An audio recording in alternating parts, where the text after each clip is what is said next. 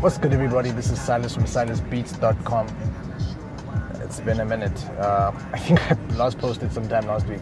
Um, I've been meaning to do a, um, a, podcast, but I've had so many recording sessions. Um, this last week was basically the week of payday for January 2019, meaning my phone, which was previously quiet, just became really loud. It became really noisy. Uh, everybody wanted to come in and record. Anyone that was, you know, following on social, on the socials, would have seen that like it was intense. It was, it's, it's I mean, I've just finished another recording session today. It's Saturday. Um, I've just finished another recording session today, and this is the last for the week. So tomorrow, I'm gonna try and knock out as much admin as possible. I don't know. My WhatsApp backlog is probably sitting at about uh, maybe 150, 120 odd messages.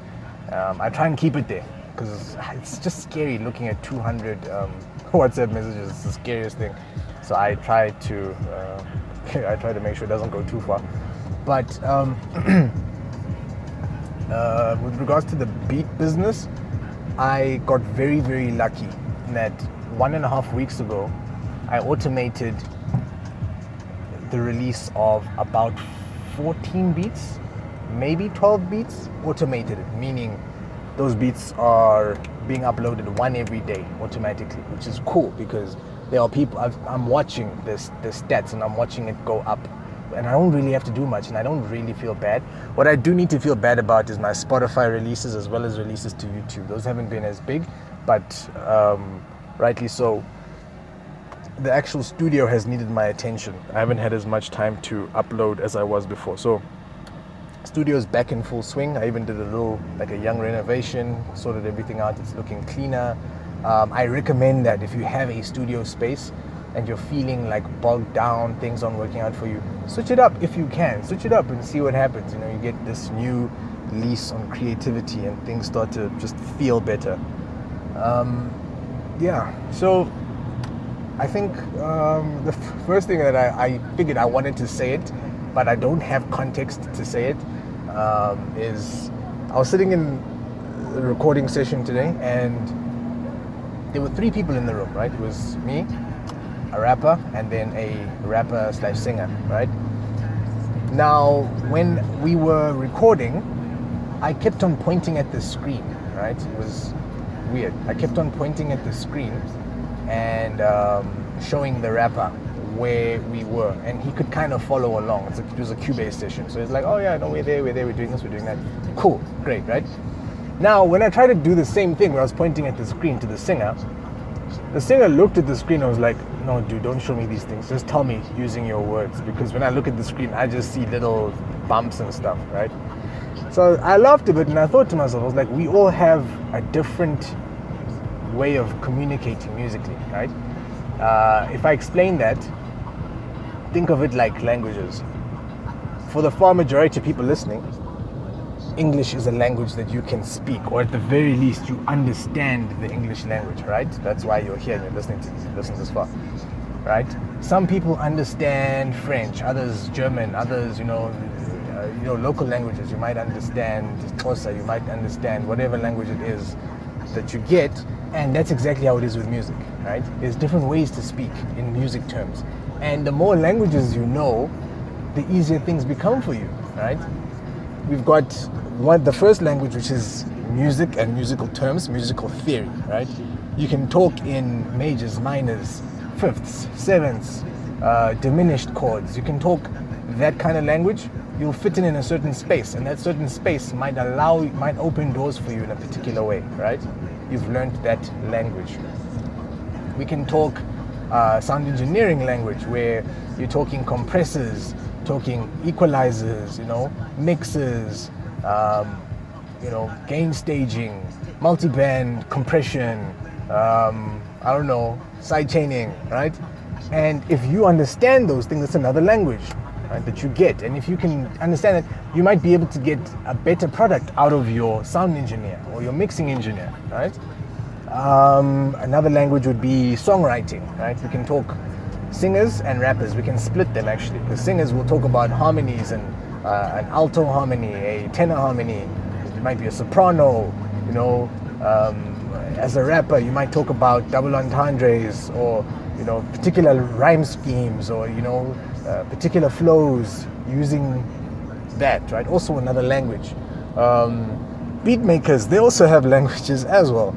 You've got sound, different things you can talk about in sound design with regards to LFOs and um, gates and you know sine waves and you know trying to create a beat.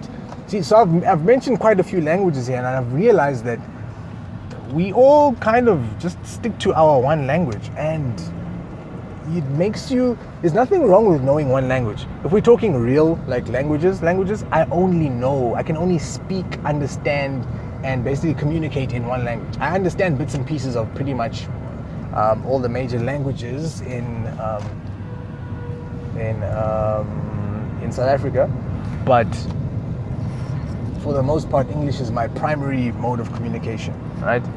And that doesn't slow me down at all, right? I, found ways to compensate. But in the in the music world, there's all these other languages that you can pick up on, and if you learn them, life just becomes easier. How could I forget about the language of music business, right? Contracts, music publishers, distribution, record uh, record labels, um, you know, splits, mechanical royalties, sync deals, endorsements, uh, song placements, you know, that, that language. And if you want to take it a step further, we can talk about um, online language, right? And tech language, where we're talking things like conversions, um, uh, online marketing, uh, you know, cost per click, uh, you know, engagement, interactions, impressions all of those, I don't know how many languages I've mentioned there, but there at least there should be at least seven or eight, right? Should you be able to learn a little bit of each language, life becomes really easy for you when you're communicating with people, because now people also then start to realize that you know stuff, right? It's a, I know it's, it's bad because now you it's a whole thing of fake it till you make it, but you'd rather be able to communicate with someone. If I say compression to someone, and they look at me like, oh, actually, another example is uh, reverb versus um, delay. Some people don't know the difference, right? They've been doing this thing for such a long time. They're like, yeah, just add a delay there. No, it's not a delay. You're talking about reverb.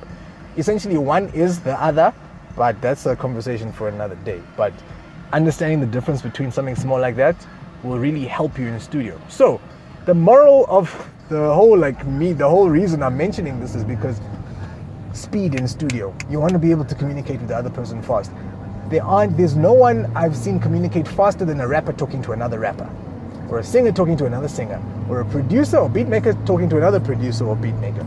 But the moment a music producer sits in a room with a rapper, the conversation changes. I can't be talking about gain staging with my rapper friend. He's gonna look at me and be like, dude, what the hell are you talking about? This has nothing to do with me, right?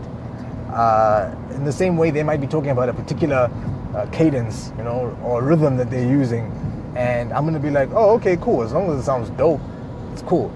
But that in extra insight really does go a long way. Uh, I like to know. I, I, like to think I kind of understand a, a little bit of that.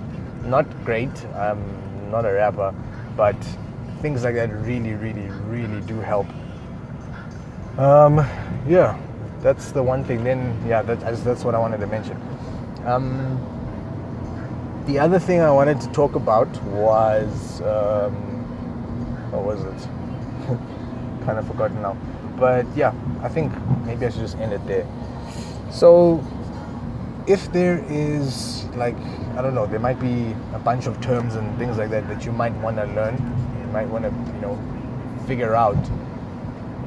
Your best bet, I'm like I'm not to tell you to, to hit me up because I'm just to get frustrated by that conversation but if there is something that you're looking to learn, your best place is to start through a Google search or a YouTube video. YouTube videos are better when you're dealing with something that's maybe related to sound design, maybe engineering, or maybe harmonies or something like that because you get a practical example shown to you.